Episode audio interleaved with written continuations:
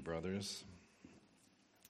Let's Westmount continue just our thoughts, attentions, our affections, our everything to the Lord as we take hold now of His Word and look to look into it, peer into it, study it. Turn to Romans 1. That's where we're at. If you are a visitor this morning, another warm welcome to you. And we also invite you, if you don't have a Bible, just look in front of you. You'll see one in the racks right there. Take one and, and follow along with us. Romans 1. That is our residence this morning.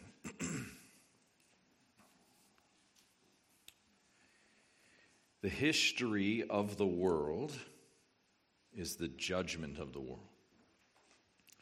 The history of the world is the judgment of the world. Such was the insightful claim uttered by Friedrich Schiller, 18th century German historian. As you look back on ancient barbaric civilizations to the more refined brutality of Greece and Rome, the history of the world is the judgment of the world. The savagery, the sexuality, the sedition history recounts itself the judgment revealed. Is that not true? It's its own judgment. Peoples and cultures judged by way of their own hands, evil begetting evil. Yes, the history of the world is indeed the judgment of the world. And what was an observation and that, sorry, was an observation that didn't include the past 200 years. As such, I hardly need to mention how much more recent history has only bolstered this and proved this.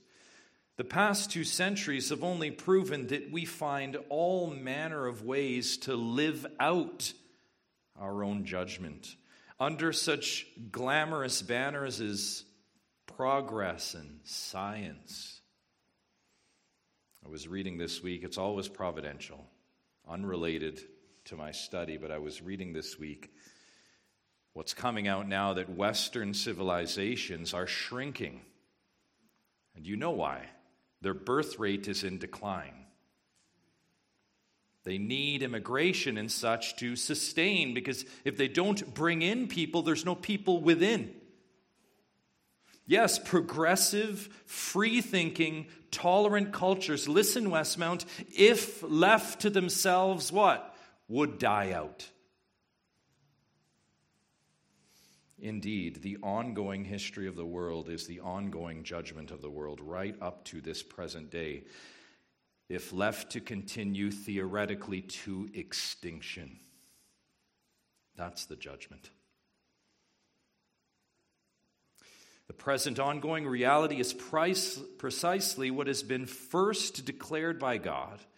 This is indeed, let's pick up from where we were last week, the wrath of God revealed from heaven against all ungodliness and unrighteousness of men who by their unrighteousness suppress the truth. The wrath of God, remember, remember, is not like our wrath. Let's take a moment to review in this very important section of Scripture. Human wrath is what? Self centered, vindictive, prideful, and often intent on harm. We covered that. Human wrath, remember, flows out of what our own fallenness and our own righteousness, which is unrighteousness. The wrath of God, on the other hand, which is in view in this chapter, open in front of you, in Romans 1, is this the wrath of God is God's divine, perfect, personal righteous indignation towards human sinfulness. It's a helpful definition for us in this section. Let us get this, beloved. God's wrath is righteous. We can audaciously say, God's wrath is good. God's wrath is good. God's wrath flows out of his goodness, it flows out of his righteousness. This is God's righteous wrath. God's wrath, as we looked at last time, is what upholds God's righteousness.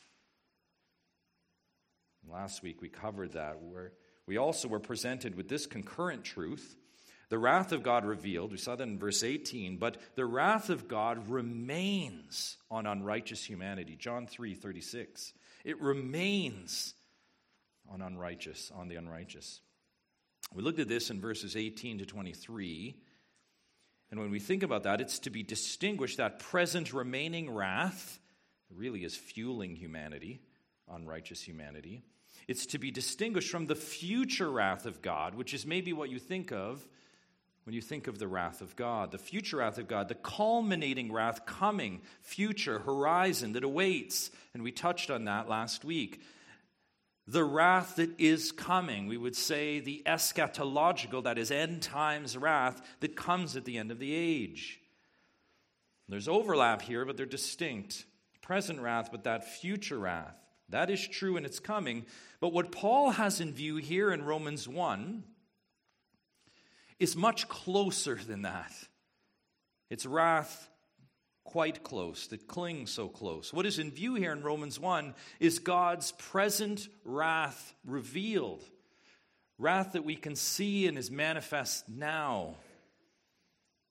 Now, history has demonstrated moments of present wrath poured out, and we covered these the flood, smiting of Sodom and Gomorrah, as Israel's exile, AD 70, and so on. Those are all products in moments, a dispensing of God's wrath. But all those instances of wrath dispensed in a moment, he said, were indeed just that. Like the curtain pulled back in a moment to see this wrath. As we said last time, those two wrath, like the future moment of outpouring, but also different to this text in front of us. Here we need to grab this with the wrath of God, this ongoing, remaining, ever present wrath over humanity that fuels unrighteous humanity. That's the key. And here in Romans 1, as we noted to open last week, what is revealed to us indeed is that, not just the wrath and the ongoing judgment that mankind lives out. This is what you see. History books are filled with this. It's just ongoing judgment lived out. But not only ongoing judgment lived out, it's ongoing judgment mankind lives out, listen, by way of his own hands. This is what history tells us his own hands. Every ongoing evil decision of mankind, every choice, every truth suppression, listen, a vehicle of judgment, a revelation that we, humanity, are the agents of this retribution under the sovereignty of God, dispensed judgment through us. Indeed, sin is its own judgment. Just ask anyone who has sinned and now sees it. Just ask anyone if sin is its own judgment. Anyone with eyes open for them to see what their truth suppression led to. Well, that reality that many of us know by experience, God's word will teach us firstly by way of written word. And here in the final verses of chapter 1, as you look at them, we will see exactly what God's judgment, God's wrath lived out looks like. Let's give some opening consideration to these verses starting in verse 24. It says this Therefore, God gave them up in the lusts of their hearts to impurity, to the dishonoring of their bodies among themselves, because they exchanged the truth about God for a lie and worshiped and served the creature rather than the Creator, who's blessed forever. Amen. For this reason, God gave them up to dishonorable passions, for their women exchanged natural relations for those that are contrary to nature. And the men likewise gave up natural relations with women and were consumed with passion for one another, men committing shameless acts with men and receiving in themselves the due penalty for their error. And since they did not see fit to acknowledge God, God gave them up to a debased mind to do what ought not to be done. They were filled with all manner of unrighteousness, evil, covetousness, malice.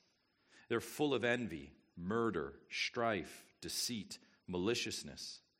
They are gossips, slanderers, haters of God, insolent, haughty, boastful, inventors of evil, disobedient to parents, foolish, faithless, heartless, ruthless. Though they know God's righteous decree that those who practice such things deserve to die, they not only do them, but give approval to those who practice them. Let us pray. Father, your word is clear. May we receive it. May we receive it joyfully and with the understanding, Lord, that these words are not the end, but Lord, they point to our need for you. Oh God, help us to think rightly in this text, we pray. In Christ's name, amen. Three times, look at that passage just by way of a scan. Look at it from 24 to the end of the chapter. Three times, do you see it in that passage? It's stated what? God gave them up. 24, 26, and 28. Do you see it there? Three times. God gave them up. Stands to reason as you're breaking down a text and looking at themes, we're given one very clearly here. God gave them up. What he gave them up to, we just read and we'll cover shortly, but what of the who? Who is in view here? Who are the ones that God gave up? Well, remember last week we commented on Paul's scope in these opening chapters. He's got it wide open here. Speaking of the gospel of God, especially to this Roman audience, we noted that as Paul opens here, he has all humanity in view. He has Jew and Gentile. In fact, all nations are in view here. This indictment, what we're going to see, is of all nations. This is all humanity that he has in view, very deliberately, again, for certainly, to a Roman audience. He's partic- thinking particularly here of Gentile man, not to the exclusion of the Jew, and we will see that. But this particularly is funnel opened wide to all Gentiles, all nations, all men. And we know that because there's no limiters on the type of man here in Romans 1. Next week we'll be in Romans 2, and you're going to see some textual cues in Romans 2 that he's thinking particularly of the Jews at points. We're going to see that next week. But here we don't see that. In this opening portion of the letter, we see clearly all nations, all humanity in full view. Now, one last opening remark with regard to the truth here that God gave them up. I want you to look at that expression again in those three verses. The word that sits in the original language behind that, all three times, is paradidomi. And why do we say that? That's important to understand this word. Because the sense of the word is a judicial giving up. It's not just a giving up, it's a judicial giving up. Do you see the action there? It's like what a judge does that gives up the criminal for sentencing. He gives them up, gavel down. That's the sense here. Literally, then, we could say to give up to justice. This is the same idea found and repeated throughout Scripture, and I want us to settle this in our minds as we think about what's going on in Romans 1. I want you to think with me as we come to this expression so often in God's Word. Think about judges, how much giving over there is. But in Judges 2, listen to this. This is the beginning of the book. This is the sense going on here. And I want you to just note the context of this particular people, which is God's people, and the judicial nature here. Let me start in verse 11 of Judges 2. And the people of Israel did what was evil in the sight of the Lord. Do you see that? That's the context. They're doing evil and served the Baals. You see that? This is their God, Baal. And they abandoned the Lord. Now, note that. They abandoned the Lord. See that? The God of their fathers who had brought them out of the land of Egypt. They went after other gods from among the gods of the peoples who were around them and bowed down to them. So insightful. They abandoned God and they went after the gods of the people around them. Sound familiar?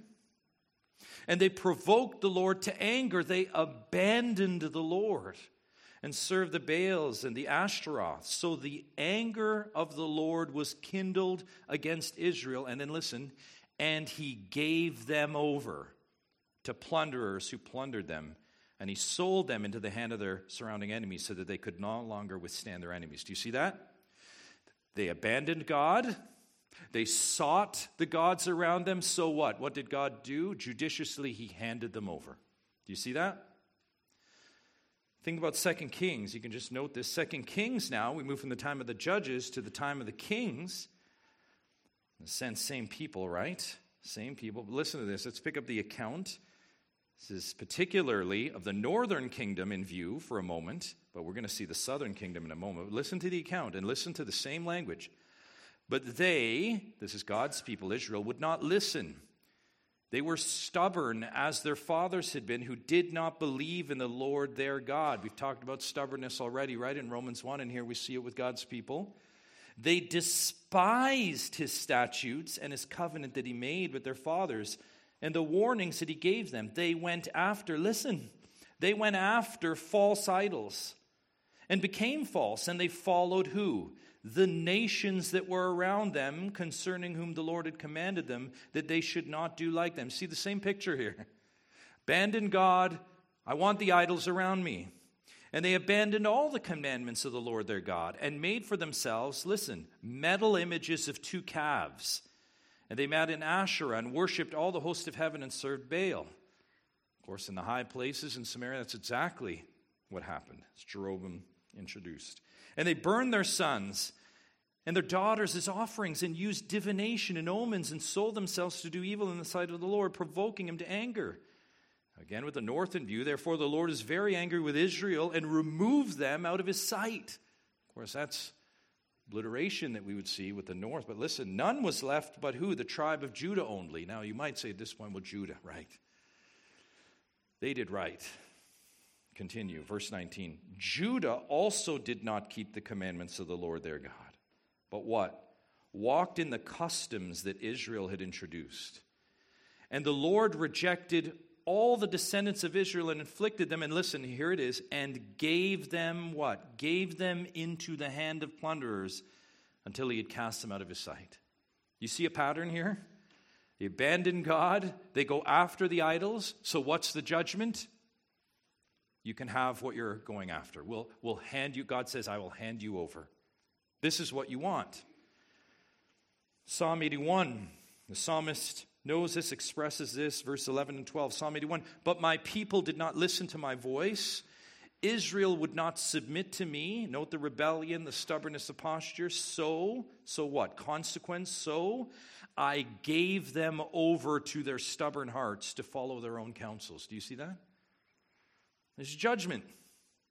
Stubborn, rejecting God's, given over. Given over. Hosea has this most pointedly again, with the north in view, but listen to the language. This is a, a good picture that sums it all up. Hosea 4, verse 17 Ephraim, the north, is joined to idols. Leave them alone. You see the picture? Joined to idols, that's what he wants. Here's the judgment leave him alone. That's scary, isn't it? Just leave him alone. Him and his idols. What we see in these passages with giving over is also the sense, as we come back down to Romans 1. It's the same sense in Romans 1. We see this throughout Scripture, and that's just the Old Testament, by the way. More to say in the New shortly. Giving over, this giving over sense from the Lord. And, and what we see with this giving over, and what's in view is this two things by way of introduction. First, this giving over is an act of judgment by God. He is active, it's not passive. You'll hear often people, and I think well intended, say, Well, God just lets go of the wheel and lets them do their own thing. I mean, in a sense, that's a pacification, is it not? That God would just let go. No, he actively hands over like the judge. The judge's not passive in his sentencing, is he? He actively says, This is not just letting go of the rowboat, this is pushing the rowboat downstream and saying, Well, this is the judgment. Let's not miss that. But even more, this is an active giving over where, Romans 1 says? To ourselves.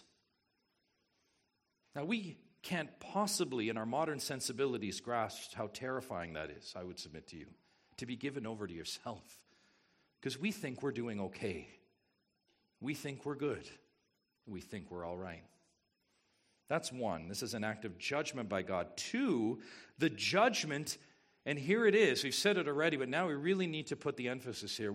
the judgment is that we're left to ourselves. The consequence is us. It might have been Assyria, right? It might have been wooden calves before. Here, what's being indicted in Romans 1 is I'm handing you over to you. Now, upon hearing that, maybe you're here today and you hear this cry today, like, well, yes, that's what I've been wanting all along is to be free to myself, right? Don't you? Isn't that the modern cry? It's the modern cry of many children, is it not, in homes? I just want to be free to do what I want. Let me do as I choose. That's the call of progress. Let me do as I want. That's freedom. Yet, as we will see in this text, that cry is really a cry to say, Give me over to judgment. Will you give me over to judgment and give me over to myself? As such, God grants that request. By way, and let's be clear theologically here, by way originally first of sovereign decree, and then with that subsequent volitional cry of the creature. Picture all the creatures just saying, Give me over to self. Give me over to self. So God gives them up. Here in Romans 1, then, God's word presents to us three dimensions of that giving up. Three dimensions. Three spheres of self that mankind is given over to by God body, heart, and mind. Body, heart, and mind. In each of these fundamental arenas of the human person, we will see, beloved, God gives them over, God gives them up. Let's now continue in the text and look at the first domain. Point one, the first one, dishonoring the body. Dishonoring the body. Our first point. Let's look at verse 24. It begins with what? Therefore. Do you see it? Therefore. Again, and as always, Westmount, this signals connection. Connection in the text and a link to what's prior. So as we read it as it is. Therefore is consequence, right? When you come to therefore, it's consequence.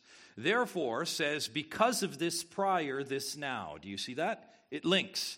Because of this, this. This is called Westmount building an argument. We see this in literature and certainly in debates, this is building an argument. It's not like the argument we know, right? The fighting arguments. No, this is a literary argument. This is a rhetorical argument. This is Paul building an argument as he's communicating a point. These are divine words that have been given to Paul, inspired words given through the apostle to us. And here, dare we not lose the flow of the argument because there's truth revealed in this argument. So let's back up and and capture the full argument. Let's go back to verse 18. Let's get a run up to this because it's so important that we don't lose the connection. Verse 18 For the wrath of God is revealed from heaven against all ungodliness and unrighteousness of men, who by their unrighteousness suppress the truth. And then, explanation for what can be known about God is plain to them because God has shown it to them. This is the unrighteous suppression. His invisible, attributes, namely his eternal power and divine nature, have been clearly perceived ever since the creation of the world and the things that have been made. Paul goes on, so they're without excuse. It's evident they suppressed it, they're without excuse. 21. For although they knew God, they did not honor him as God or give thanks to him. That's just a, also a picture of what we read in the Old Testament, isn't it? If anyone should have known God and did know God, it's Israel, but they didn't acknowledge him, did they? They went after the, the idols around them. But they became futile here now of all nations. In their thinking, and their foolish hearts were darkened. 22, claiming to be wise, they became fools. And 23, and exchanged the glory of the immortal God for images resembling mortal man and birds and animals and creeping things. Therefore, in light of that, God gave them up in the lusts of their hearts to impurity, to the dishonoring of their bodies among themselves, because they exchanged the truth about God for a lie, and worshiped and served the creature rather than creator, who is blessed forever. Amen. Therefore, then, look at it in 24, is connected directly to the truth suppression we've been looking at. Men suppress evident truth and unrighteousness. How so? Last week by not honoring God or giving thanks to God, right? By claiming wisdom while becoming fools, by exchanging the glory of God for images of mortal man and creeping animals. So, because they do that, the text says, because they suppress the truth that way, Paul says here in verse 24, because mankind does that, therefore God gave them up. And first, he gives up mankind to what? Look at it. To the dishonoring of their bodies among themselves. Now, that's the first result. However, let's not move too quickly and miss the location. This is so important. God gave them up, look, where? Domain, in the lusts of their hearts to impurity. Do you see that? In. This is a recognition of mankind's state in truth suppression. This is the context, this is the environment of truth suppression.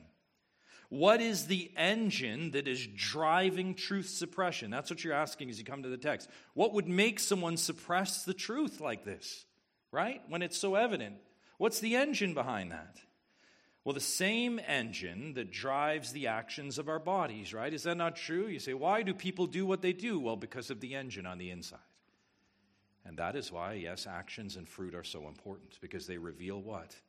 What's on the inside. Jesus said, out of the overflow of what? The heart, the mouth speaks. That really disarms our I didn't mean to's, right? It's the lust of the heart, this text says, the yearning, the longing. Note that, the craving of the heart. And that word is epithumia. That's an intensifier on passion. Now, epithumia could be positive cravings, right? That lust of the heart, right? Or sorry, the epithumia could be positive cravings. You see this, by the way, with Paul in Philippians 1 23. What does he say? He has this kind of desire to be with Christ. That's the same word and the point in Philippians 1:23 is the intensification of his passion to depart and be with Christ. However, in the New Testament, that is not the most used context for epithumia. It's not what is most often the craving. The New Testament writers use this word of passionate or intensified passion in a negative sense. This is, and the context makes this very clear here, this epithumia is a craving for wickedness. That's what this is. It's a craving, a carnality, a carnal craving for wickedness. This is, again, epithumia, the yearning, the longing, the craving for, look at the verse, impurity. This is, this is the yearning that wants impurity. It's the craving that has resulted from original sin, from an infected DNA. This is when we speak about our nature here, the fallen nature that resulted from the fall. Remember, Genesis 3, that all Adam's descendants are subjected to sins, this heart bent from the womb that all mankind suffers under. Prophet Jeremiah makes this point very clearly when he actually indicts Israel. Turn to Jeremiah 17. Prophet Jeremiah is going to refer to this. He's going to do this very graphically to speak of the condition of man's heart when he indicts Israel. Now, look at this Jeremiah 17. In verse 1, and this is coming right after, at the end of 16, he, he, he gives this piece about how the Lord is faithful to his promises and he will restore his people. But then he says this in chapter 17, verse 1 the sin of Judah right? And look at who's in view here. This is the south. This is the remnant in the south. The sin of Judah is written with a pen of iron. With a point of diamond, it is engraved on the tablet of their heart and on the horns of their altars. In other words, it's in there and it's ingrained in their heart. This is why they sin. They have sin etched on their heart. And what's the result of that over the overflow of that kind of heart. Verse 5 Thus says the Lord Cursed is the man, this is what they do, who trusts in man, who makes flesh his strength, whose heart turns away from the Lord. Now, this is what you've seen all throughout the Old Testament, is it not? This is your picture. Word of God is so clear. This is the man who trusts in man. This is the man, the Israelite, with boots shaking. Well, let me call on Assyria. Let me call on another king, another nation to help. This is the man, this is the heart condition that makes flesh, flesh his strength. Maybe I am strong enough. Let me lean on my own flesh. And this is the heart, quite simply, then, who does those actions, whose heart turns away from the Lord. And we see that, right? We've seen that already in the Old Testament. Abandoning God for self, turning to other idols, other nations. What's no surprise then, and you know this verse, I know, verse 9, as we were, if we were to work through it, the heart, verse 9, is deceitful above all things. This is what you've been turning to, Israel, and such man, and desperately sick. Who can understand it? You've been turning to something that's deceitful and sick and broken. You've been turning to something that no one can understand, your own heart. Verse 10 I, the Lord, search the heart and test the mind. In other words, only the Lord knows the heart. To give, and here it is, every man according to his ways, according to the fruit of his deeds. In other words, I am the one that gives in accordance rightly. And if this is what you're wanting, then I give in accordance with that. Not only because I've sovereignly decreed that, but you desire it. But then look at the illustration, verse 11. Like the partridge that gathers a brood that she did not hatch, so is he, look at this, who gets riches not by justice. In the midst of his days, they will leave him, and at the end of his life, he'll be a fool. In other words, what's he saying there? What's the picture? To, to rely on your own heart to, to think your heart is going to guide you and prop you up and be your strength and be your understanding. You're like the fool that gains riches without doing anything because one day what happens? It's ripped away. Right? And this is the indictment against mankind. To, to go to your heart is like this picture to follow your heart, to lean on your heart that is so sick and deceitful is only to be let down in the end. And of course, it's much more than just being let down. Back to Romans. Much, much more. The Lord gives every man according to his ways. And here we see, as we are picking up the argument in Romans, this is the context of humanity's heart. This is what drives what we've seen here. This is the state of man. It is, of course, the fallen state of man. It's a state of man, of all humanity. And you recognize the problem, I pray, Westmount, right away. Mankind has a broken engine, and they're trying to do a lot of things with a broken engine, aren't they? And we could say, how is that going for humanity? What they need is not to double down on that engine, not to say, well, I'm going to really redouble my efforts on this. No. What they need to do is recognize that they need a new one. But they don't. And this is stubbornness. This is abandonment of God. This is turning. This is a failure to recognize that fundamentally from birth, this is our heart's disposition. And this is indeed an all humanity problem. Now, this is paramount and fundamental here. Because as such, God gives up in that heart condition, right? He gives up this humanity in view here. And it leads to what? This is the first point. This is what Paul is tracking to to a dishonoring of their bodies. Now, to be clear, look at it there, verses 24 and 25. This is the human body in view here. Paul uses the word soma, so he's, he's specifically referring to the body. There'd be a different word for flesh. He's not using that. This is the human body in view. So, the judgment in view, and this is very important as we track through here. The judgment in view here, lived out here, is with regards to the human body. Do you see that? The text says here, look at verse 24, that the human body is dishonored. And you say, how? Well, first, at the end of verse 24, we see where this happens. Look, among themselves. Look at the domain. The domain of dishonor is among themselves. That's the arena. And you can just picture already what's, what's happening here a whole bunch of humans with a heart condition, you don't need to light any match for dishonoring, right? That's the domain. But this is important. This is not by themselves. So, this is not humanity off on some mountaintop looking to dishonor the body. No, this is dishonoring that is the company of others similarly living out the judgment. Do you see this? Look at the text. This is among themselves. So this is person A saying, I badly yearn for this for my body. And person B saying, Me too. Or can I help you with that? This is economy.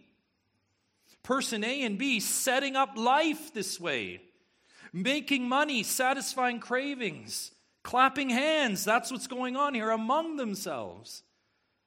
This is dishonoring bodies among themselves, right out of the text.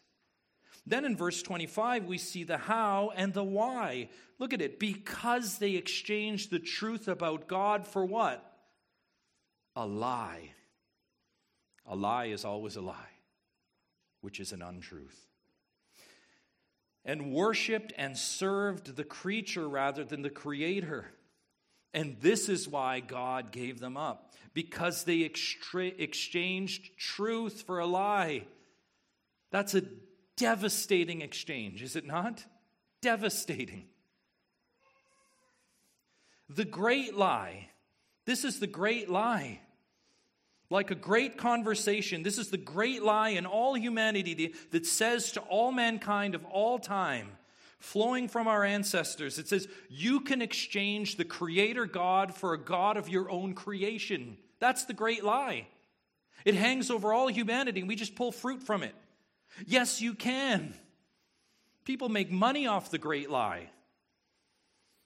And they say things like you hear legally these days don't believe the old myths, believe the new great lie. Believe in this lie. Equal sign. Believe in yourself. You have no limits. You can do whatever you want. And people love it. And they want their kids to learn that. And they want more of it and they just can't get enough of it. The great lie more and more of you. And then what's the product when you're done? Creating your own God. What's the picture? You serve it and you bow down to it. This giving over is evident in the award winners and distinguished of our day. Men like Peter Singer, some of you know of him. He is a distinguished, one of the finest distinguished bioethics professors in all the world. And he has residence at Princeton University. He's distinguished, he's an award winner. Peter Singer. Peter Singer has also lobbied for infanticide. Peter Singer says an infant does not have personhood, so you can slaughter them. Yes, out of the womb. Distinguished bioethics professor. An infant, do you hear them around the room? They're not people, according to Peter Singer. That's one thing. Do you know what Peter Singer has also lobbied for? Concurrent to that says these babies are not persons, but you know who are who should have legal status and rights like a person. Do you know who? Peter Singer says animals. Animal Liberation, his famous work working hard to get rights for animals. Now, listen to me. I do need to say this. We do care for our creation, right? And we don't mistreat animals. Let's be clear about that. I hope every good Christian that understands Genesis 1 understands that. But it's something entirely different to start elevating creatures to the status of human beings. But, beloved, here I could go on this is the exchange lived out. This is the great lie manifest, the body violation. To submit oneself. Really, in essence, that's what they're doing with all of the academic nonsense of elevating animal and suppressing infants. This is the exchange. of, This is a violation. The dishonoring of the body amongst themselves. This is suppressing the truth about God and those created in the image of God. Is there not a greater suppression? than killing the infants and calling animals people. That is a violation that dishonors the body. Exchanging it for a lie about created things like animals. And then capping that exchange with worship and service to the created. Now, listen, it may not have fancy altars and robes, but I'll tell you what it looks like. It looks like lobbying, it looks like cleverly written essays and all of that stuff. It's nicely polished, but it's a lie. It's exchanging a lie for the truth about God and what He created and what He says. Beloved, this is nothing new. Listen, this is not an other humanity problem. We really need to understand this as we read Romans 1, because if we're not careful when we read Romans 1, we just think, yeah, that's the problem with Peter Singer and those people. This is indeed an all humanity problem, but it's an all humanity problem that we can get caught up in. Turn to Deuteronomy 4. Deuteronomy 4. This is, again, as we've said in Deuteronomy, Moses now charging the second generation. You're going to go into the land. God, in His sovereignty, is delivering the land to you. Do not do like your fathers did. And what are the salient things he says over and over again? Love the Lord your God. Know the Lord your God. Remember the Lord your God. Don't forget that. Moses understood the horizontal temptations. Let's pick this up in verse 15. He's char- this is in the middle of a discourse where he's just charging them to turn to the Lord, to obey the Lord. Verse 15 Therefore, watch yourselves very carefully, since you saw no form on the day that the Lord spoke to you at Horeb out of the midst of the fire. I love that. In other words, you can always get tricked by your sensuality, can you? You saw no form there. Oh, but you wanted a form and you built one at the foot of the mountain. Beware lest you act corruptly by making a carved image for yourselves in the form of any figure. In other words, just give me something to look at. The likeness of male or female, the likeness of any animal that's on the earth, the likeness of any winged bird that flies in the air, the likeness of anything that, note the language, creeps on the ground, the likeness of any fish that's in the water under the earth now, we stop there for a moment. Do you remember Genesis 1 said what? Of those things. What are you to do? Have dominion over those things, steward those things rightly. That's what God says. But what does humanity do? Fallen humanity do. Verse 19 Beware lest you raise your eyes to heaven.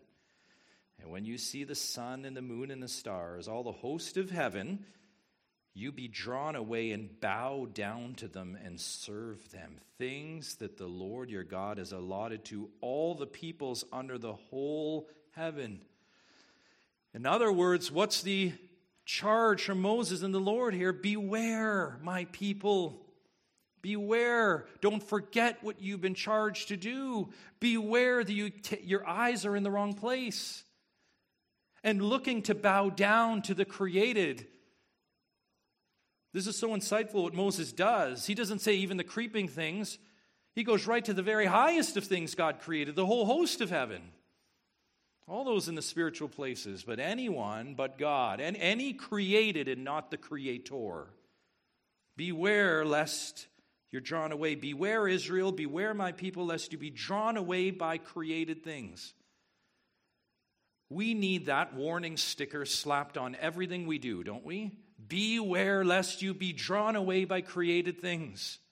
We need that today, we'll need it tomorrow, and we're going to continue to need it over and over again. Beware when we take our eyes off Creator. Beware lest your body and its senses be drawn away and you bow down and serve them. Back to Romans. Beware when your body submits itself to a creeping thing. This is dishonoring the body. This is the exchange. It's idolatry. It's what brings the wrath of God revealed. This is what happens when God gives up. This is Creator God handing over His created to their own lusts, the lusts of their heart, the idolatrous worship. In place of Creator worship, mankind turns to creation worship. This is the first domain that God gives up here the body. The body cannot believe that is the time, if it is, 12 o'clock. And there is no way we are going to get to the rest of this text. Um, I'm hearing a lot of a sense that it is indeed that time. Um, we'll leave it there for now. We will pick it up next time because there is so much I pray you see in this passage that we need to cover. And we need to cover, beloved, rightly rightly. I pray you're tracking with Paul's argument with the word of truth here. There's so much more to say. So we will leave it there. We're going to pick it up next time. Let me pray. Father in heaven, Lord, we come before you recognizing indeed you are creator. Oh God, forgive us when we bow down to the created. Lord, how easily deceived we are to do that. And we dishonor the body that you made us in. We dishonor the body that's made in your image. We dishonor the body that's been given a charge. Lord, we pray that you would help us to get our eyes back on you, Creator, to live the way that we ought, the way you intended us to. So, God, help us, we pray, in Christ's name. Amen.